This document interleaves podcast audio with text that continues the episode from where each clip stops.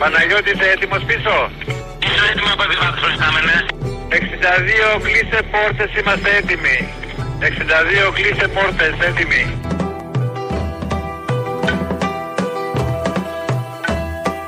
Τα παιδιά ξεχύ, ξεχύνονται στους κάμπους Οι φωνές τους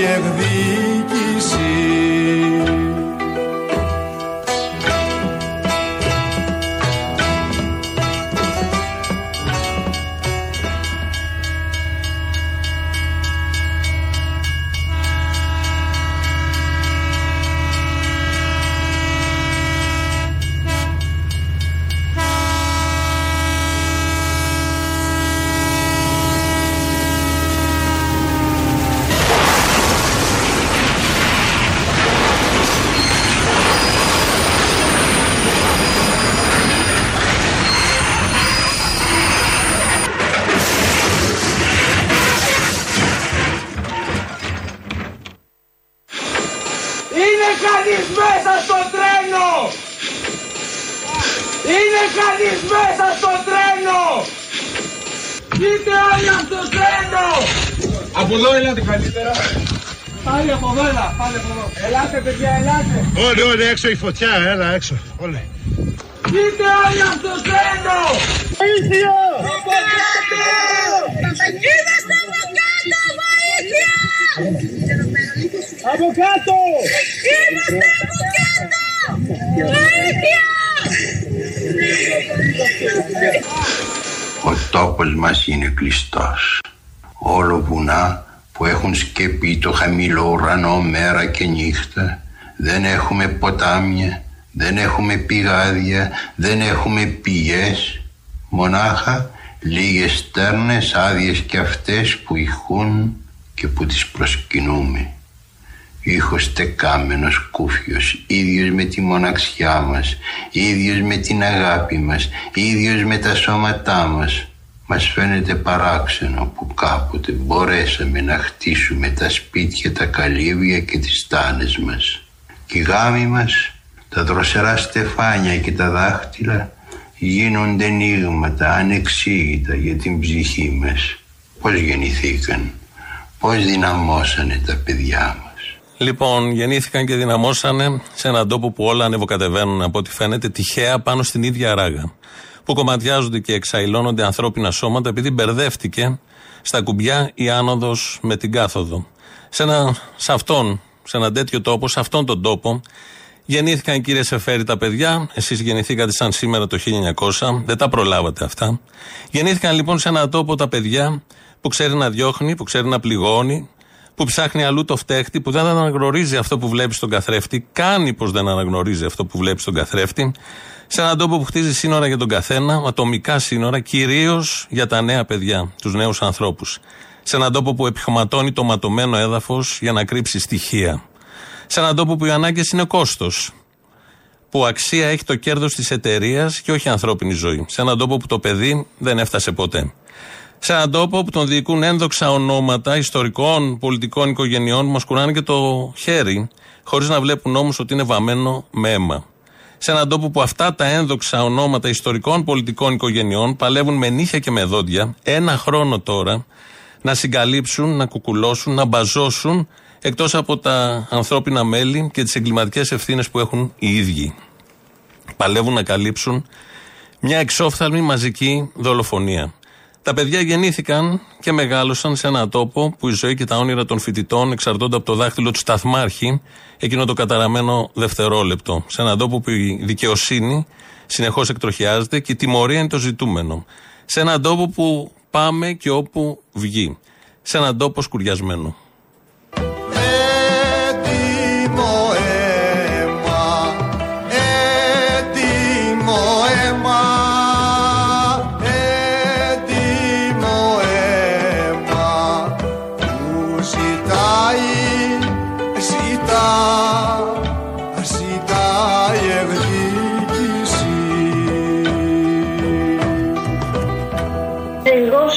Ενώ δυστυχώς ήταν ο σύζυγός μου μαζί με το γιο μου. Μπήκανε μέσα ζωντανοί και μου τους βγάλανε.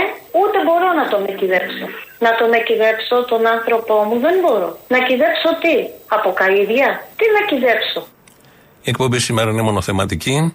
Θα την κάναμε χθες, αλλά λόγω της στάσης εργασίας μεταφέρεται σήμερα. Άλλωστε, σαν σήμερα, πέρυσι, τέτοια ώρα, μαθαίναμε, είχαμε μάθει και μετρούσαμε ήδη νεκρούς. Το σοκ ήταν ε, τέτοιες ώρες, ήταν 1η Μαρτίου. Στο 2.11.10.80.880 είναι ο Αποστόλης μέσα. Δεν θα κάνουμε την συνηθισμένη εκπομπή της Πέμπτης. Είναι στο τηλεφωνικό κέντρο. Στο τηλέφωνο σας περιμένει. Πριν ένα χρόνο λοιπόν, τέτοια ώρα η Ελλάδα είχε παγώσει το βλέμμα της σε αυτά τα αναποδογυρισμένα και μισολιωμένα βαγόνια και στο αλόκοτο ταφ, αν τα δείτε από ψηλά, που σχηματίζουν γερμένα δίπλα στις ράγες. Με σφιγμένη καρδιά βλέπαμε να μας συστήνονται από τις οθόνες άνθρωποι αλαφιασμένοι, με βαρύ βήμα και με υγρά μάτια σχεδόν ανήμποροι. Ήταν οι συγγενείς των θυμάτων. Τους βλέπαμε έναν έναν. Ο πατέρας του Δημήτρη, η μητέρα της Μάρθης, η αδερφή του Γιάννη, ο αδερφός του Βάιου, η μητέρα των διδήμων Θόμης και Χρήσας και τόσοι άλλοι. Άνθρωποι άγνωστοι σε όλους μας μέχρι εκείνη τη στιγμή, γίναμε γνωστοί. Γίναμε συγγενείς. Κλάψαμε μαζί τους τους νεκρούς τους, κλάψαμε μαζί τους νεκρούς μας. Γίνανε νεκροί μας. Πριν ένα χρόνο τέτοια ώρα μετρούσαμε ήδη 30 νεκρούς, χωρίς κανείς να μπορεί να φανταστεί ότι ο μακάβριος αριθμός θα φτάσει στους 57. 56 νεκροί και μια αγνοούμενη κοπέλα.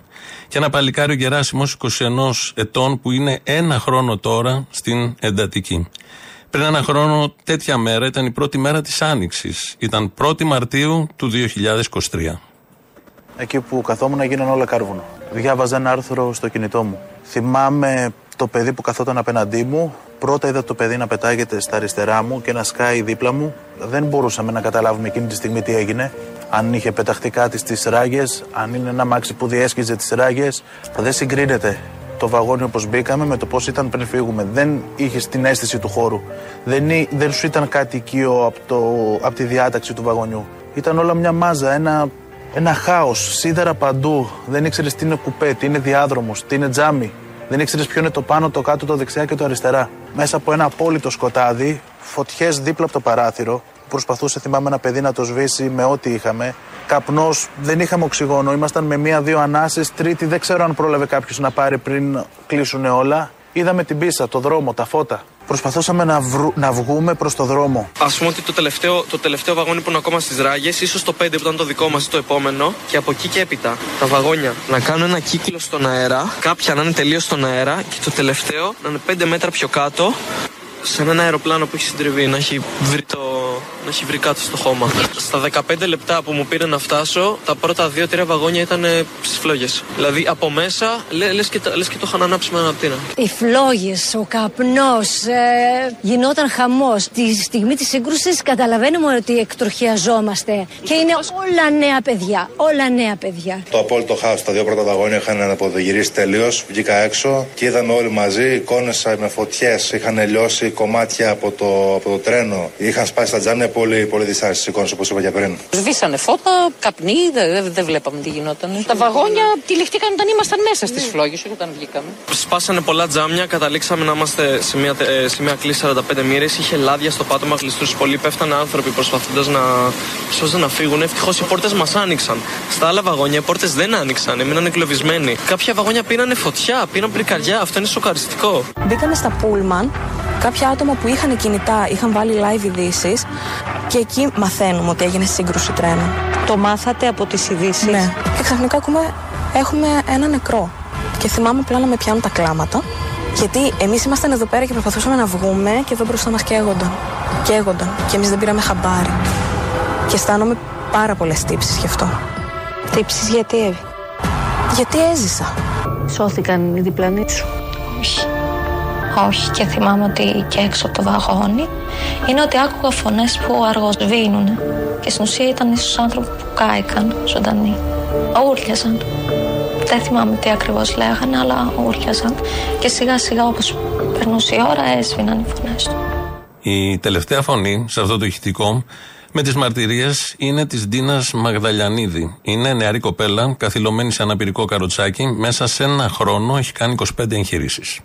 Νοσηλευόμουν στο Πανεπιστημιακό της Λάρισας και τελικά χρειάστηκε να διακομιστώ στη Θεσσαλονίκη και έγιναν υπεράνθρωπες προσπάθειες από τους γιατρούς για να σωθεί το πόδι μου και σε αυτό χρωστάω πολλά και στον ε, εργοδότη μου που με ρίμνησε για όλα και για Αυτό τα τι έξοδα σημαίνει; και για τα Το κράτος έξοδα. δεν στάθηκε αρρωγός, ε, δεν στήριξε την όποια ανάγκη υπήρξε για χειρουργία ή οτιδήποτε άλλο όλο αυτό το διάστημα; Εκείνη την περίοδο που δεν υπήρχε καν κάτι αυτοματοποιημένο ε, ένιωθα ότι δεν, δεν, δεν ξέρουν καν, δεν μας ξέρουν καν εμάς που τραυματιστήκαμε τόσο πολύ.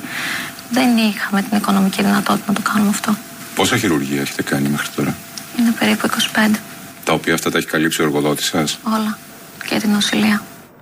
Επειδή πολλά ακούμε για την ευαισθησία των κυβερνητικών, τα διαγγέλματα, η συγκίνηση, οι μαύρες γραβάτες. Εδώ η Ντίνα Μαγδαλιανίδη, αυτή η νεαρή κοπέλα, χθες βράδυ στον Πάνο Χαρίτο, στο δελτίο ειδήσεων του Κόντρα βγήκε. Μιλάει και μας αποκαλύπτει και κάποιες παράπλευρες επιπτώσεις αυτού του εγκλήματος.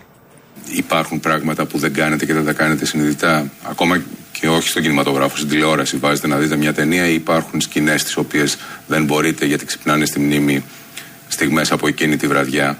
Ε, που ενδεχομένως περιέχουν ε, σκηνές καταστροφής, κάποιες ταινίες ή οτιδήποτε άλλο. Είναι κάτι το οποίο το διαχειρίζεστε ή είναι κάτι το οποίο χρειάζεται χρόνο ακόμα; Χρειάζεται πολύ χρόνο. Εγώ προς το παρόν να δω κάτι θα είναι παιδικά που δεν θα περιέχουν μαύρες σκηνές και δεν θα επηρεαστώ γιατί φοβάμαι τον εαυτό μου το που μπορεί να πάθω κρίση ή ακόμη και με φοβίζει στο να βγω έξω στο να μην πάθω κρίση στη μέση του δρόμου και αρχίζω να ουρλιάζω ή να φοβάμαι ότι θα πάθω κάτι οπότε προτιμώ να μην βγω έξω και για να μην με κοιτάνε παράξενα και λόγω του κινητικού θέματος και γιατί δεν θέλω να κάτσω να εξηγώ στον καθέναν το γιατί αλλάζει η διάθεσή μου, γιατί σκέφτομαι, γιατί είμαι σιωπηλή. Δεν θέλω, έχω κλειστεί πολύ στον εαυτό μου γενικά. Τα παιδιά τα σκοτώσανε, τα δολοφόνησαν. Αυτοί που δεν εφάρμοσαν τη σύμβαση 7-17, την έχουμε μάθει όλοι. Αυτοί που διόριζαν ακατάλληλους ανθρώπους με μόνο κριτήριο ότι ήταν από την εκλογική τους περιφέρεια. Αυτοί που πέταγαν στα σκουπίδια τις επιστολές των σωματείων. Αυτοί που ενώ ήξεραν δεν έλεγαν τίποτα γιατί αν έλεγαν δεν θα έμπαινε ο κόσμος στο τρένο και θα χάναμε εισιτήρια. Η εταιρεία θα έχανε εισιτήρια. Αυτοί που ξεπούλησαν κοψοχρονιά και αυτοί που αγόρασαν κοψοχρονιά τα τρένα στην Ελλάδα, αυτοί που έφεραν σαπάκια στην Πανανία του Νότου, αυτοί που πριν ένα χρόνο δάκρυζαν υποκριτικά μπροστά στις κάμερες ή αυτοί που έκλεψαν ιδιωτικά κατά δήλωσή τους το κέρδος τους, το συμφέρον τους, επιχειρηματικό και πολιτικό, η θανατηφόρα αμέλεια, η απόκρυψη στοιχείων, η εγκληματική τους αδιαφορία σκότωσε τα παιδιά. Ναι. Δεν πήρε πρεσβή. Κύριε, το Έλα. 62 από πού το έδιωξες; Ε, Από πού το έδιωξες το 62. Στη γραμμή κα, ανώδου κανονικά. Γιατί αυτοί λένε ότι έχει γίνει α, ε, εμπορικό με τέτοιο, έχει γίνει σύγκρουση. Αμάν. Πώς έγινε αυτό; Καλώς. Δεν ξέρω ό,τι και θα σας πω. Άνοδο δεν το έχει, Ναι. Τι άλλη κάθοδο. Έγινε. Έλα ρε Παντελή. Έλα. Ευαγγελισμό είναι, λένε. Τι έχει γίνει; Πρέπει να γίνει τράκα. Τι τράκα, με Δεν ποιον. ξέρω. Παντελή. Ναι. Από εδώ έφυγε στη γραμμή ανώδου. Τι έγινε, πώς και τι με τα κλειδιά σήμερα δεν ξέρω τι γίνεται. Όπως έγινε και με το 2597, τώρα τι έγινε, πώς πήγαν εκεί πέρα αυτοί δεν ξέρω. Ό,τι και να σου πω, θα σου πω ψέματα. Εκεί από το ανώδο το έδιωξε. Από άνοδο. Από άνοδο την έδειξες από εδώ πέρα. Τώρα πώς γύρισαν τα κλειδιά αυτά. Έγινε. Πώς Ε, γύρισαν τα δηλαδή, κλειδιά και γι- μπήκε στην γίνανε- κάθοδο. Έχει γίνει με τράπα με το εμπορικό. Ναι, Σίγουρο είναι αυτό; ναι. Έγινε. Έλα, Ελένη. ε. Βασίλη, τι έχει συμβεί; Έγινε τράκα. Ναι, πώς έγινε τράκα; Δεν ξέρω. Ό,τι θα σου πω, Ελένη, θα σου πω ψέματα. Τώρα πώς έγινε και μπήκε στην, κα- στην κάθοδο αυτό το τρένο, δεν ξέρω. Τι είσαι; Εντάξει. Έλα, Παντελή. Βασίλη, Έλα. εσένα σου έδειχνε άνοδο ότι έφυγε το τρένο, έτσι δεν είναι; Ναι. Άνοδο. Ναι. Ναι. Έγινε καλός. Καθόλου καλός. Η αγάπη, η Θόμη, ο Αναστάσης, η Αναστασία, η Ελένη, η Κλαούντια, ο Γιώργος, ο Κυπριανός, η Αναστασία, η Ελπίδα, η Φραντζέσκα, η Ελισάβετ, η Μάρθη και η Εριέτα, 13 παιδιά, πέρυσι ήταν φοιτητές στο Αριστοτέλειο Πανεπιστήμιο. Η Δήμητρα Ευαγγελία, η Ιφηγένεια, ο 15χρονο Γιώργος, η Αναστασία, η Χρήσα, η Καλλιόπη, ο Άγγελος, ο Ιορδάνης, ο Δημήτρης, ο Σωτήρης, ο Νικήτας, ο Γιάννης, ο Νίκος, ο Δημήτρης πάλι, ο Ντένις, η Αφροδίτη. Είναι 30 ονόματα, αν τα μετρήσετε. Όλοι αυτοί είναι νέοι κάτω των 30 ετών. Που σημαίνει ότι γεννήθηκαν πριν 15, 19, 20, 25, 30 χρόνια το πολύ. Τότε είδαν το φως αυτού του κόσμου σε κάποιο μευτήριο. Κάντε την εικόνα, δεν ξέρουμε πού μπορεί να είναι, παντού στην Ελλάδα ή οπουδήποτε στον κόσμο. Τότε οι μανάδες τους άκουσαν το πρώτο κλάμα τους, τότε ένιωσαν στο στήθος τους το χτύπο της καρδούλας τους. Τότε και μετά από το μευτήριο γύρισαν σπίτι, στο παιδικό δωμάτιο που με επιμέλεια προφανώς θα είχαν φτιάξει οι γονείς. Γύρισαν στη βρεφική κούνια, σκορπώντας χαρά σε όλη την οικογένεια όπως γίνεται πάντα, στους συγγενείς, στους παππούδες, τους φίλους, τους θείους. Τότε περπάτησαν για πρώτη φορά, τότε έκαναν την πρώτη ζημιά, τότε είχαν το πρώτο πέσιμο ή χτύπημα πάνω στο παιχνίδι, τότε ένιωσαν τον πρώτο φόβο και πόνο από αυτό το χτύπημα. Τότε ένιωσαν ταυτόχρονα και το χάδι και το φιλί της μάνας, ακριβώς πάνω στο χτύπημα. Τότε άκουσαν και το πρώτο νανούρισμα.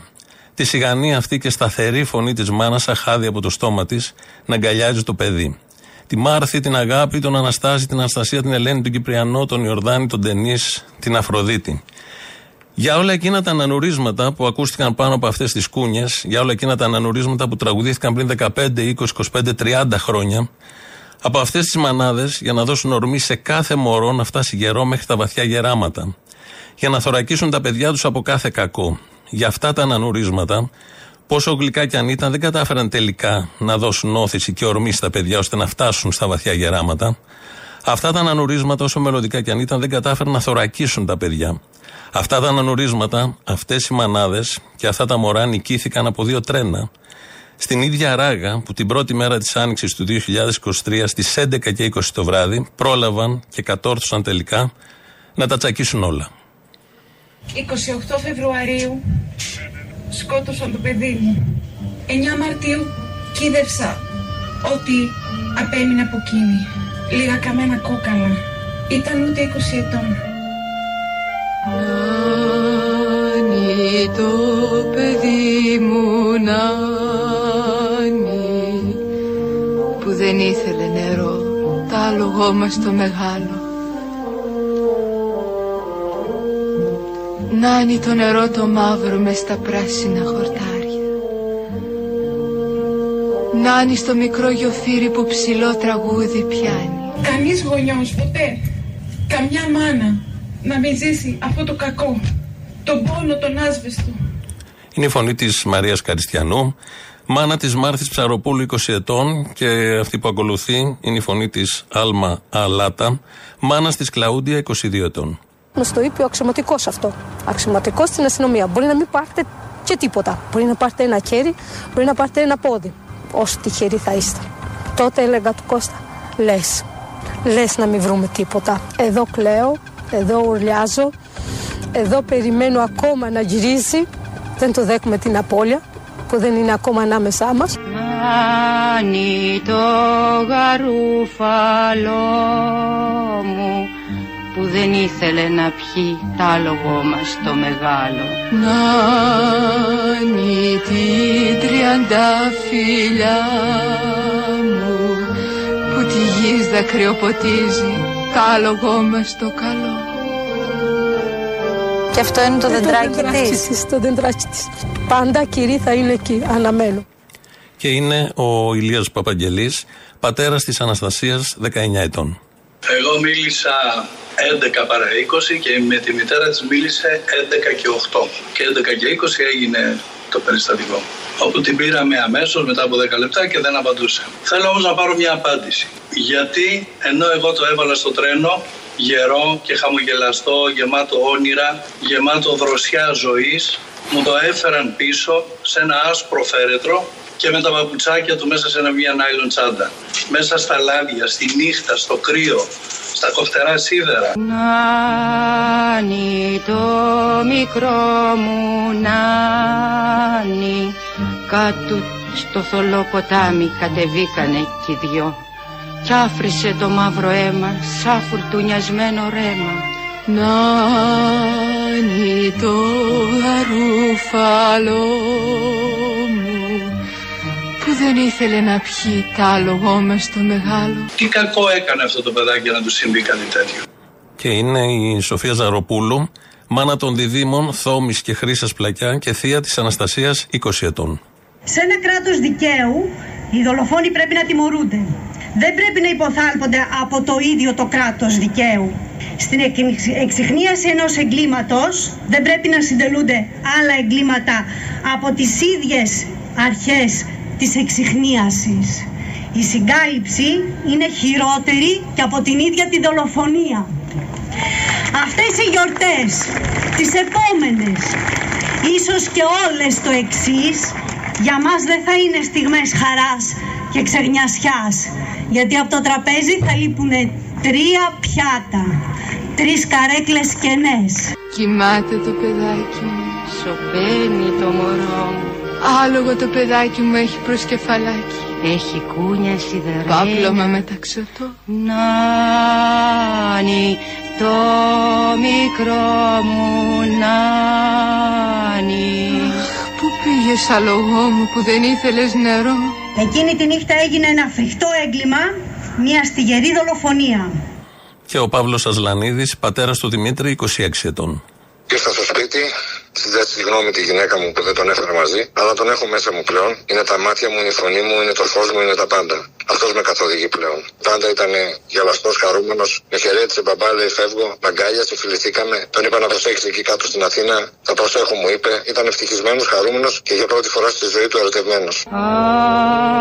Αχ, που πήγες άλογο μου που δεν ήθελες να πιείς.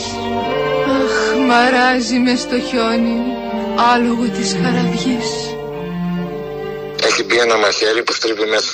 Δεν θα σταματήσει αυτός ο πόνος. Και είναι η Δέσποινα Αγκανίδου, μάνα του Γιώργου, 22 ετών. Είμαι η μάνα που το απόγευμα της 3ης 28 Φεβρουαρίου ευχήθηκε καλό ταξίδι στο 22χρονο παλικάρι της όταν ξεκίνησε το ταξίδι της επιστροφής με το μοιραίο τρένο. Είμαι η μάνα που του ζήτησε στις 11 το βράδυ να τη στείλει μήνυμα όταν φτάσει στη Θεσσαλονίκη. Είμαι η μάνα που το ίδιο βράδυ στις 12 παρά 20 έλαβε το τηλεφώνημα που είναι ο υφιάλτης κάθε μητέρας, κάθε γονιού. Το τρένο εκτροχιάστηκε μου είπε η κοπέλα του. Ο Γιώργος είχε πάει στο κηλικείο να πάρει ένα μπουκάλι νερό. Δεν τον βρίσκω πουθενά. Δεν απαντάει στο τηλέφωνο. Μια τεράστια κραυγή βγήκε από μέσα μου και πάγωσα γιατί το μητρικό μου ένστικτο κατάλαβε. Αμέσως μπήκαμε στο αυτοκίνητο και ξεκινήσαμε για τα τέμπη. Μη χάνεις τις ελπίδες σου, το παιδί είναι καλά, θα το βρούμε, μου έλεγε ο πατέρας του, οδηγώντας μέσα στη χειμωνιάτικη νύχτα. Γρήγορα όμως οι ελπίδες άρχισαν να σβήνουν, διαβάζοντας καθοδόν τα πρώτα δημοσιεύματα στο διαδίκτυο για το δυστύχημα.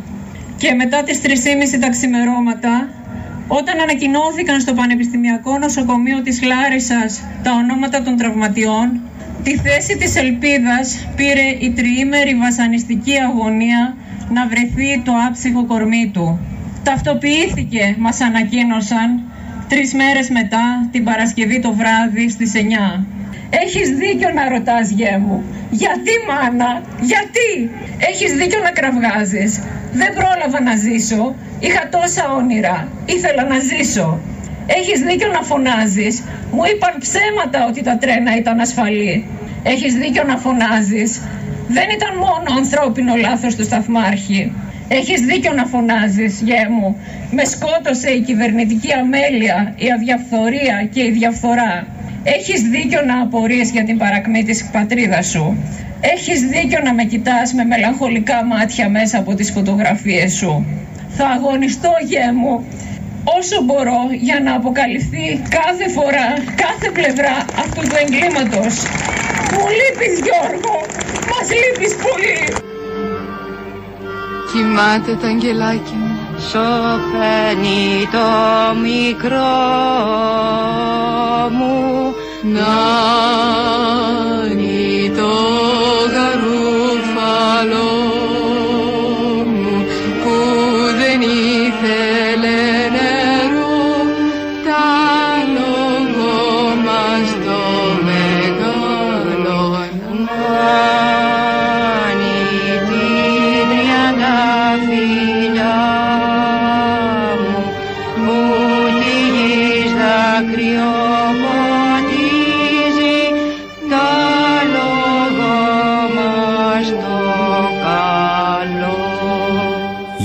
όλα αυτά τα παιδιά δεν ξέρουμε ακριβώς τον τόπο, τη μέρα, το έτος και την ώρα που ήρθαν στη ζωή. Ξέρουμε όμως ακριβώς τον τόπο, τη μέρα, το έτος και την ώρα που έφυγαν από τη ζωή. Και κυρίως ξέρουμε τον τρόπο. Σε αυτόν τον τόπο λοιπόν γεννήθηκαν αυτά τα παιδιά, κύριε Σεφέρη. Στον τόπο που οι οθόνες μας έχουν γεμίσει μαυροφορεμένε μάνες που ψάχνουν τα παιδιά τους και το δίκιο τους στον τόπο που αδειάζουν οι αγκαλιές. Ποτέ δεν φεύγουν τα νεκρά παιδιά από τα σπίτια τους. Τριγυρίζουν εκεί. Μπλέκονται στα φουστάνια της μητέρας τους. Την ώρα που εκείνη ετοιμάζει το φαΐ και ακούει το νερό να κοχλάζει. Σαν να σπουδάζει τον ατμό και το χρόνο. Πάντα εκεί. Και το σπίτι παίρνει ένα άλλο στένεμα και πλάτεμα. Σαν πως να πιάνει σιγαλή βροχή κατά μεσής καλοκαιριού. Στα ερημικά χωράφια. Δεν φεύγουν τα νεκρά παιδιά. Μένουν στο σπίτι. Και έχουν μια ξέχωρη προτίμηση να παίζουν στον κλεισμένο διάδρομο και κάθε μέρα μεγαλώνουν μέσα στην καρδιά μας τόσο που ο πόνος κάτω από τα πλευρά μας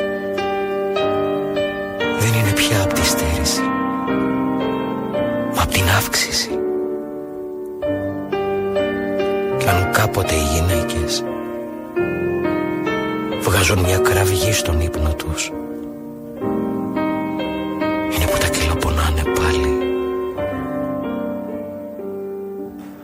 Δεν ήταν λάθος, δεν ήταν ατύχημα, αυτά μας λέγανε και μου τα λένε ακόμα. Δεν ήταν η κακιά η ώρα, δεν ήταν η κατάρα της κοιλάδας των τεμπών, δεν ήταν ξαφνικό, δεν ήταν μόνο σταθμάρχης, μόνο επιθεωρητής, μόνο προϊστάμενος ή ο διευθυντής. Ήταν έγκλημα προμελετημένο και σχεδιασμένο. Είχαν προειδοποιηθεί από χρόνια, είχαν λάβει επιστολές, ήξεραν έλεγαν ότι θα λύσουν τα θέματα, αλλά δεν έκαναν τίποτα. Ετοιμαζόντουσαν να κόψουν κορδέλες εγγενείων, αλλά κόψαν το νήμα της ζωής αθώων ανθρώπων, παιδιών. Αγνόησαν όλες τις προειδοποιήσεις, δεν νοιάστηκαν για την ασφάλεια του κόσμου, όπως δεν νοιάζονται ποτέ για την ασφάλεια του κόσμου, για τις βασικές ανάγκες του κόσμου, για τις ανθρώπινες ζωές, για την ύπαρξή μας. Σκοτώσαν στην ψύχρα 57 ανθρώπους και πασχίζουν ένα χρόνο τώρα να συγκαλύψουν με κάθε τρόπο το έγκλημα. Άνθρωποι που προσπαθούν να κουκουλώσουν σε κοινή θέα βασικά στοιχεία είναι ικανοί για όλα. Σε μια εκδήλωση που έγινε στα, στα Τρίκαλα, μίλησε ο πατέρας των διδήμων της Θόμης και της Χρήσας, Νίκος Πλακιά. Πριν από ένα χρόνο, ο Υπουργός του Καραμαλή μας πουλούσε τα χαρτιά. Το πιο ασφαλές μέσος. Μετά από ένα χρόνο, μας πουλούσε πάλι το δάχτυλο. Και να αρνείτε τα πάντα. Ο αγοραστός στο Σε μια εξεταστική επιτροπή ο κύριος αγοραστός σαν άλλος ηθοποιούς ο κύριος αγοραστός είναι ο κύριος σαν άλλος ηθοποιός στο έργο η Μαρία της Σοφής έρχεται και επικαλείται το δικαίωμα της Σοφής η Σοφή είναι για τους δειλούς. Εμείς είμαστε λύκοι Εκφράζει νομίζω περισσότερα από όλους τους συγγενείς την οργή και ακούσατε και τον κόσμο από κάτω. Οι μισοί κλαίγανε και οι μισοί φωνάζαν και βρίζανε. Λογικό, απολύτως δικαιολογημένο με όλα αυτά που βλέπουμε. Ο Νίκος Πλακιάς σε αυτήν την ε, εκδήλωση ολοκλήρωσε την ομιλία του ως εξής. Πλέον ο πόνος μου δεν γίνεται δάκρυ, γίνεται μίσος, οργή και θυμός. Να είστε όλοι πάντα καλά και να θυμόσαστε πάντα. Στη θέση αυτή μπορεί να ήταν ο καθένας σας. Να είστε πάντα δίπλα μας. Ευχαριστώ.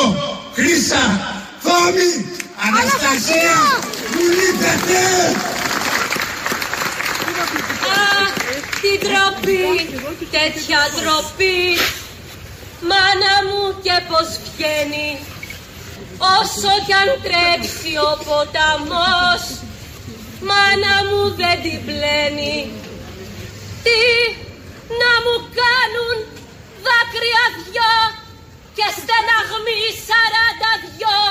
Μανούλα μου, μανούλα μου Τι κι αν το δάκρυ μου θολό Βουβώ το στόμα και πικρό Μανούλα μου, μανούλα μου Αχ, τι ντροπή, τέτοια ντροπή.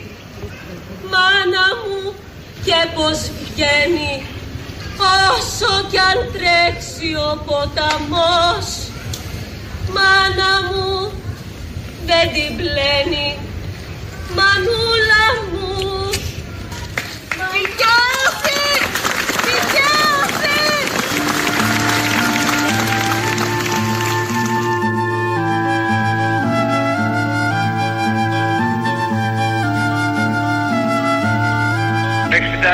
κλείσε πόρτες, είμαστε έτοιμοι. 62 κλείσε πόρτες, έτοιμοι.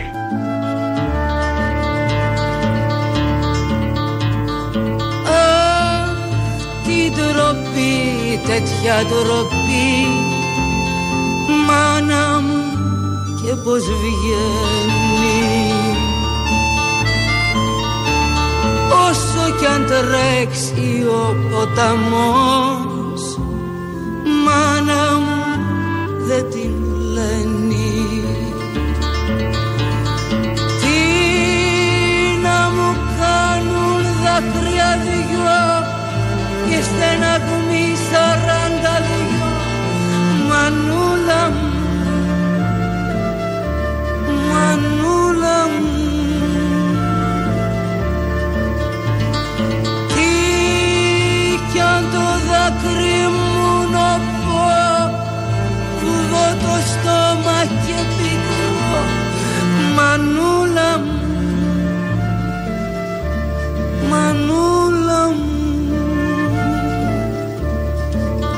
Και τρέχω κάποιον για να βρω να με ρωτάει να τον ρωτώ.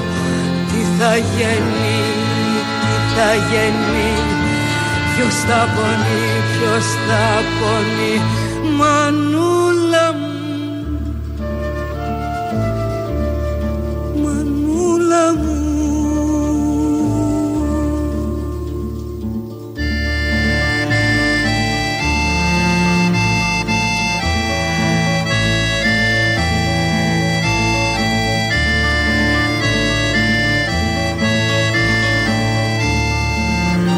Εδώ είναι η Ελληνοφρένεια. 2.11.10.80.880 το τηλέφωνο επικοινωνίας. Πάμε να διακόπτουμε, να ακούσουμε το πρώτο διαφημιστικό πακέτο και συνεχίζουμε. Εδώ Ελληνοφρένεια, 29 Φεβρουαρίου του 2024, εκπομπή αφιερωμένη στο έγκλημα τη δολοφονία των Τεμπών. Από την πρώτη μέρα του εγκλήματος πέρυσι, ο Πρωθυπουργός έβγαλε πόρισμα. Φταίει ο Σταθμάρχης. Στη συνέχεια φταίγανε και όλοι και έπρεπε να βάλουμε πλάτη, έτσι λέγανε. Η δικαστική έρευνα συνάντησε εμπόδια όλη αυτή τη χρονιά. Ο τόπος του εγκλήματος μπαζώθηκε, υλικό από κάμερες διαγράφηκε και ένας βασικός μάρτυρας, ο διευθυντής κυκλοφορίας του ΟΣΕ, έχει χάσει τη ζωή του σε ένα τροχαίο. Κορύφωση εξεταστική της Βουλής με πρόεδρο τον Ντάι Μαρκόπουλο έκλεισε τσάτρα πάτρα την προηγούμενη εβδομάδα της εργασίας, δεν κάλεσε βασικούς μάρτυρες, δεν παρέλαβε τη δικογραφία όσο λειτουργούσε η Επιτροπή. Χτε την στείλαν οι εισαγγελείς και μέσα σε όλα αυτά ανώτατη δικαστική συστήνουν στους συγγενείς να βρουν παρηγοριά στην Εκκλησία και στο Θεό. Είναι πάρα πολλά όλα αυτά που έγιναν μέσα σε ένα χρόνο, αλλά και πολύ διδακτικά. Κανείς δεν μπορεί να ισχυριστεί ότι δεν βλέπει, δεν καταλαβαίνει. Και αν υπάρχει κάποιο δίλημα σε όλα αυτά, η απάντηση είναι ξεκάθαρη. Την απάντηση τη διάβασα χθες σε ένα post της Χριστίνας Καπετανοπούλου. Ή είμαστε με τα παιδιά ή με τους δολοφόνους τους. Ή είμαστε με τις μανάδες των δολοφονημένων παιδιών στα τέμπη και αλλού ή με το κράτος δολοφόνο. Πάρτε θέση. Σε μια τέτοια μέρα η θλίψη δεν μπορεί να βαφτεί με χρώμα κομματικό. Και ο σεβασμός στην οδύνη απαιτεί οριμότητα και σύνεση. Στην υπέρβαση αυτού του εθνικού τραύματος ο καιρός δεν θα είναι σύμμαχος. Μπορεί όμως να προσφέρει κάποια ανακούφιση. Όταν αναρριθούν όλες οι αιτίες του κακού, όταν σβηστεί κάθε αμφιβολία, όταν διαψευστούν ακόμα και πιο παράλογες φήμες και κυρίως όταν τιμωρηθούν οι ένοχοι. Και αυτό θα γίνει.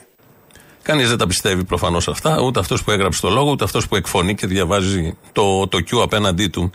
Έχει τεθεί ένα θέμα για τον Τριαντόπουλο. Τότε ήταν στο Μέγαρο Μαξίμου, τώρα είναι υπουργός σε άλλο πόστο. Το θέτει η κυρία Καριστιανού, το έχει θέσει πολλές φορές, το έθεσε άλλη μια φορά. Εγώ έστειλα ένα εξώδικο στον κύριο Αγοραστό, γιατί είχα μάθει ότι εκείνος έκανε την. Ε, εκτέλεσε τέλος πάντων αυτό το μπάζωμα και έλαβα μία απάντηση γραπτή ότι εγώ ακολουθούσα εντολές. Και εντολές ήρθαν από τον κύριο Τριαντόπουλο, έγιναν δύο συνεδριάσεις ε, και μου δόθηκε αυτή η εντολή. Ο κύριος Τριαντόπουλος είναι; Υπουργός παρά τον Πρωθυπουργό. Ήταν τότε υφυπουργός παρά τον Πρωθυπουργό και Υφυπουργός σήμερα. παρά τον Πρωθυπουργό. Ναι, ναι, και σήμερα υφυπουργός κλιματικής κρίσης. Υπάρχει λοιπόν το έγγραφο, η απάντηση που σας έχει δώσει ο απερχόμενος Περιφερειάρχης Θεσσαλίας, που μιλά για δύο συσκέψεις, στις οποίες συμμετείχε εκ μέρους του Πρωθυπουργού, προφανέστατα δεν ε, ήταν ο ιδιώτη, ο κύριος Τριαντόπουλος, και εκεί δόθηκε αυτή η εντολή. Μάλιστα, και αυτό ναι. το έγγραφο υπάρχει στη δικαιοσύνη και δεν έχει γίνει τίποτε; Τίποτε. Υπάρχει ένα θέμα πολιτικό, εκτός των άλλων. Καταγγέλλεται επωνύμω ένας υπουργός ότι έδωσε εντολή, δεν είναι τυχαίος υπουργός, είναι το Μέγαρο Μαξίμου. Αυτό εκεί ήταν ο κύριος Τριαντόπουλος και δεν έχει αισθανθεί την ανάγκη να απαντήσει κανείς για όλα αυτά. Κατηγορεί την κυβέρνηση για συγκάλυψη, ομά και χήμα από όλους, εδώ και καιρό, και δεν αισθάνονται την ανάγκη να βγουν να δώσουν μια απάντηση. Δεν λέω μόνο στην Καριστιανού, τη χαροκαμένη μάνα, και σε όλους τους υπόλοιπους για το περίφημο, επειδή το επικαλούνται συχνά, κοινό περί δικαίου αίσθημα και διάφορα τέτοια. Ο Κυριάκο Μητσοτάκης πέρυσι μας είχε ζητήσει, όχι σε εμάς, σε τραυματία του εγκλήματος, να βάλει πλάτη. Θέλω να δώσω προτεραιότητα σε κάποια ερωτήματα που μου στείλανε παιδιά που ήταν στο τρένο. Ευδοκία Τσαγκλή, σύμβουλος επικοινωνίας, ήταν στο τρένο. Αν ήμουν κόρη σας, κύριε Πρωθυπουργέ, και μετά από αυτό που έπαθα, σας έλεγα πως φοβάμαι και θέλω να αλλάξω χώρα, τι θα με συμβουλεύατε; Θα έλεγα στην Ευδοκία η οποία έχει ηλικία από ό,τι κατάλαβα λίγο μεγαλύτερη από την ε, μεγαλύτερη μου κόρη ότι έχει κάθε λόγο να είναι θυμωμένη, να φοβάται, να ανησυχεί. Δεν γίνεται σήμερα ένα νέο παιδί να μπαίνει στο τρένο και να αισθάνεται ότι μπορεί να του συμβεί κάτι τόσο τραγικό. Θα της ε, έλεγα όμως ότι πρέπει τελικά να επιμείνει να βάλει και αυτή πλάτη. Πρέπει τελικά να επιμείνει να βάλει και αυτή πλάτη. Να βάλει και αυτή πλάτη. Δεν είναι αυτή η χιδεότερη δήλωση που ακούστηκε για αυτό το θέμα. Η χιδεότερη δήλωση είναι αυτή που ακολουθεί. Εγώ αισθάνθηκα πολύ άσχημα, υποθέτω αυτός πολύ περισσότερο, αν ξαναβλέπει τι έλεγε μέσα στη Βουλή σε επίσημη ε, ερώτηση. το αν ξανα- ήσασταν στη θέση του εσείς, τι θα λέγατε τώρα, Ότι απαντήσατε καλά; Να, να σα πω όμως κάτι, κύριε Στούμπο μου. Είσαι ο Υπουργός Μεταφορών. Μπορείς να πας στη Βουλή και να πεις ναι, έχουν πρόβλημα ασφάλεια στα τρένα. Σας Να λέω το ένα πω μικρό, αλλιώς. ένα μικρό αντίλογο. Είναι πιθανόν ο Υπουργός να σκέφτηκε, είναι πιθανόν ότι αν εγώ ως Υπουργός Μεταφορών βγω να πω ότι έχουν πρόβλημα ασφάλεια στα τρένα, αύριο τα τρένα δεν λειτουργούν στην Ελλάδα. Να, να σα πω όμως κάτι, κύριε Στούμπο μου. Είσαι ο Υπουργός Μεταφορών. Μπορείς να πας στη Βουλή και να πεις ναι, έχουν πρόβλημα ασφάλεια στα τρένα. Α, άλλα λι- όλοι απέναντι σε αυτό. Δεν ξέρω ποιος θα τολμούσε να το σκεφτεί και το λέει μερικές μέρες μετά όταν όλα ήταν φρέσκα και τα δάκρυα δεν είχαν στεγνώσει σχεδόν από το σύνολο του ελληνικού λαού. Ε, είπαμε δάκρυα. Εκείνη τη μέρα, τέτοιες ώρες ήταν που ο Υπουργός Μεταφορών τότε, πριν παρετηθεί, είχε πάει στα τέμπη. Εγώ όμως θέλω και είμαι υποχρεωμένος να πω ένα πράγμα. Ότι θα διερευνήσουμε με απόλυτη σοβαρότητα, με απόλυτη διαφάνεια τα αίτια αυτού του τραγικού συμβάντος. Ό,τι όμως πούμε τώρα θα είναι πρόημο και στην ουσία με αυτό το τρόπο θα σας έλεγα ότι βεβηλώνουμε τους ανθρώπους που χάθηκαν. Επομένως ε, θα ήθελα να δείξουμε όλη ψυχραιμία και να μείνουμε σε αυτό που σας είπα ότι θα κάνουμε τα πάντα να διερευνήσουμε τα αίτια και να μην αφήσουμε τίποτα κάτω από το χαλί. Το παρελθόν αλλά και τα όσα ακολούθησαν αυτά τα δάκρυα, ο ένας ολόκληρος χρόνος, έχουν αποδείξει πόσο ειλικρινή ήταν αυτά τα δάκρυα. Λίγους μήνες μετά είχαμε εκλογές στο εκλογικό κέντρο του κ. Καραμαλή στις Σέρες.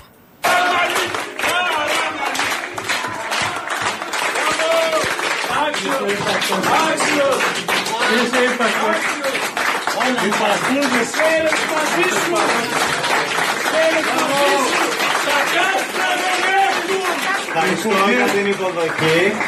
Ήταν μια μεγάλη νίκη. Πρώτα για το Μητσοτάκη και τη Νέα Δημοκρατία. Και είναι αυτό που είπατε. Τα κάστρα δεν πέφτουν. Ευχαριστώ πολύ. Αυτό ακριβώς. Τα κάστρα δεν πέφτουν. Αυτά λοιπόν τα κάστρα, αυτό το κάστρο, το έπιασε χθες ε, τηλεοπτικά στο στόμα της η μητέρα των διδήμων, τον Κώστα Καραμαλή. Έκανε μια δήλωση σε ένα κανάλι, η κυρία Σοφία Ζαροπούλου, και τον κόντινε και άλλο. Εγώ ένας λόγος που ήθελα να μιλήσω εδώ σήμερα, από αυτό εδώ τον τόπο, που πατάμε τα κόκαλα των παιδιών μας, είναι μόνο και μόνο για να σας πω ας σταματήσουμε τα κλάματα, ας κοιτάξουμε απέναντι στον άνθρωπο που έκανε όλο αυτό το, το θόρυβο και αν μπορεί να γυρίσει να μας πει τι αναλαμβάνει. Αν φοράει παντελόνια να μας πει μπορεί να τα αναλάβει όλο αυτό. Φτάνουν τα κλάματα. Ένα ολόκληρο χρόνο κλαίμε και μας χτυπάνε την πλάτη και μας λένε λυπηθείτε. Τώρα αυτά τα παιδιά θέλουν δικαίωση και ο μόνος τρόπος για να δικαιωθούν είναι να έρθουν και να πούνε φταίμε. Δεν μου κάνει ούτε το συγγνώμη ούτε το χτύπημα της πλάτης. Φταίμε και αναλαμβάνουμε τις ευθύνες και δεν κρυβόμαστε πίσω από καμία καρέκλα. Τέλος. Οι καρέκλες, τέλος ό,τι προσφέρει αυτή η καρέκλα στον κάθε βουλευτή. Εμείς είμαστε εδώ, όρθιοι, δυνατοί και οι 57, είμαστε ικανοί να μαζέψουμε άλλους τόσους και δεν θα τους αφήσουμε μέχρι που θα χτυπάει η τελευταία φλέβα στην καρδιά μας.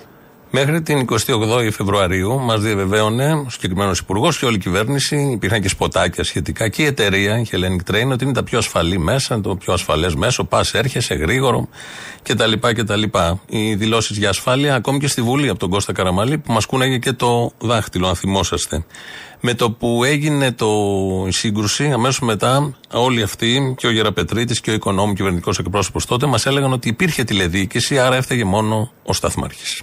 Οπότε ο επιβάτης μπορεί να αισθάνεται το ίδιο επίπεδο ασφαλείας. Και νομίζω ότι και εσείς θα συμφωνήσετε ότι μια υπεύθυνη πολιτεία δεν μπορεί να παίζει με την ασφάλεια των επιβατών. Είναι ντροπή και ντρέπομαι που θέτετε θέματα ασφαλείας. Και θα ήθελα να ανακαλέσετε αμέσως. Είναι ντροπή όταν σας εξήγησα και το ξαναλέω ότι το γεγονός ότι αυτή τη στιγμή υπάρχουν ειδοί διασφαλίζουμε την ασφάλεια. Δια, διασφαλίζουμε την ασφάλεια. Επομένως πρόβλημα ασφάλειας δεν υπάρχει. Σου είπαν ψέματα πολλά Ψέματα σήμερα σου λένε ξανά Κι αύριο ψέματα ξανά θα σου Ψέματα σου λένε οι εχθροί σου. Μα κι οι φίλοι σου σου κρύβουν την αλήθεια. Η πραγματικότητα είναι μία και μόνη. Αυτήν τη στιγμή που μιλάμε, στη Λάρισα υφίσταται ένα τοπικό κέντρο τηλεδιοίκησης το οποίο μπορεί να κάνει αυτόματη χάραξη. Αυτό που είπαμε και που δεν επιδέχεται καμία αμφισβήτηση είναι ότι στο σταθμαρχείο της Λάρισας υπάρχει τοπικό σύστημα τηλεδιοίκησης στο οποίο μπορεί να γίνει αυτόματη χάραξη. Και νομίζω ότι και εσείς θα συμφωνήσετε ότι μια υπεύθυνη πολιτεία δεν μπορεί να παίζει με την ασφάλεια των επιβατών. Διασφαλίζουμε την ασφάλεια. Δια- δια- διασφαλίζουμε την ασφάλεια. Υπήρχε η τοπική τηλεδιοίκηση. Ο Σταθμάρχης έβλεπε ότι το τρένο ήταν στη λάθος γραμμή, άσχετα αν δεν το είδε εκείνη τη στιγμή. Φαινόταν στον πίνακα. Φαινόταν στον πίνακα, αυτό δεν αμφισβητείται. Που πας με ψεύτικα όνειρα Δεν ήταν θέλημα Θεού, δεν ήταν λάθος. Ήταν έγκλημα. Καιρό να σταματήσεις Καιρός να τραγουδήσεις Καιρός να κλάψεις και να πονέσεις Καιρός Και πριν σας αποχαιρετήσουμε, να μην ξεχάσουμε τα τέμπη. Να μην ξεχάσουμε τους εγκληματίες δολοφόνους. Να μην ξεχάσουμε αυτούς που τους ψηφίζουν.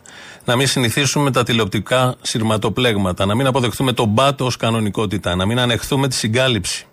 Να μην δεχτούμε τις μεθοδεύσει για να πέσει στα μαλακά και αυτή η υπόθεση. Να μην τους αφήσουμε κάθε καραμαλή και κάθε μυτσοτάκι να πιστεύουν ότι είμαστε αναλώσιμοι. Να μην αφήσουμε τη ζωή μας στα χέρια κανενός άσχετου, παράτυπα διορισμένου σταθμάρχη. Να μην πιστέψουμε στα κούφια λόγια τους. Να μην χαθούμε στις λεπτομέρειες της υπόθεσης. Να μην μείνουμε μόνο στην πρόσκαιρη οργή. Να μην θρυνήσουμε βουβά. Να φωνάξουμε όσο πιο δυνατά γίνεται. Να μην θρυνούμε ποτέ βουβά και πάντα να φωνάζουμε. Αν ξεχάσουμε τους νεκρούς μας, γινόμαστε όλοι εμείς νεκροί. Να μην μασίσουμε, να μην φοβηθούμε, να μην σταματήσουμε. Κακιά δεν είναι ούτε η ώρα, ούτε η χώρα. Είναι πολιτική, είναι συμφέροντα, είναι επιλογές, είναι προτεραιότητες. Να μην δεχτούμε λιγότερη ζωή. Αυτό που έγινε πέρυσι δεν ήταν θυσία. Ήταν έγκλημα. Επιμένουμε και δεν θα σοπάσουμε ποτέ. Το χρωστάμε στου 57 δολοφονημένους από ένα κράτος, από μια εταιρεία, από ένα σύστημα που εκτελεί ανθρώπους για το κέρδος. Το χρωστάμε στους τραυματίες, όσους έμειναν ή θα μείνουν ανάπηροι και με χρόνια προβλήματα ψυχικής υγείας. Το χρωστάμε στους συγγενείς, σε όλους αυτούς, σε όλους εμάς που ένα χρόνο τώρα κλαίνε και κλαίμε. Βγήκε ο κύριος Μητσοτάκης και είπε αυτό το λάθος δεν θα επαναληφθεί. Οι, οι, οι νεκροί μας είναι λαθοί. νεκροί μας είναι λάθη και δεν θα ξαναγίνει. Τον νικτήρο τον κύριο Μητσοτάκη. Λέγομαι Κατερίνα Βουτσινά. Είμαι η αδερφή του νεκρού. Το φάγανε το Λεβέντι. Μας το φάγανε δυστυχώς. Και δεν ξέρουμε πού βρίσκεται και πού είναι. Και αν θα το βρούνε ποτέ. Φύγαν τα παιδιά. Έχετε γεια. Θάλασσα πλατιά Βάθινε το κύμα. Μάνα η Παναγιά. Σβήνει στο τζάκι η φωτιά Φρυγανό μου κάψαν την καρδιά. Φύγαν τα παιδιά. Πήρανε το δρόμο πικρό πρωί. Δρόμο μαύρο κι όπου βγει. Παίζανε στα ζάρια τη ζωή. Είκοσι χρονών Περιμένω να έρθει που είναι η αυγή Δάκρυ και παραπονό Τώρα πια δώσαμε δείγματα DNA και το απόγευμα όσοι έχουν ταυτοποιηθεί θα πάρει ο καθένας το δικό του άτομο στο κουτί. Τα αγόρια μου ακόμα ψάχνουν σε νοσοκομεία μήπως είναι παραπεταμένοι, μήπως ζει, μήπως κάνει. Ε, εντάξει, άστα να ψάχνουν. γέλιο και τραγούδι ένας καημός λάδι στην πληγή. Στέγνωσες στα χείλια ο γυρισμός. Μάκρινη νύχτα πολύ.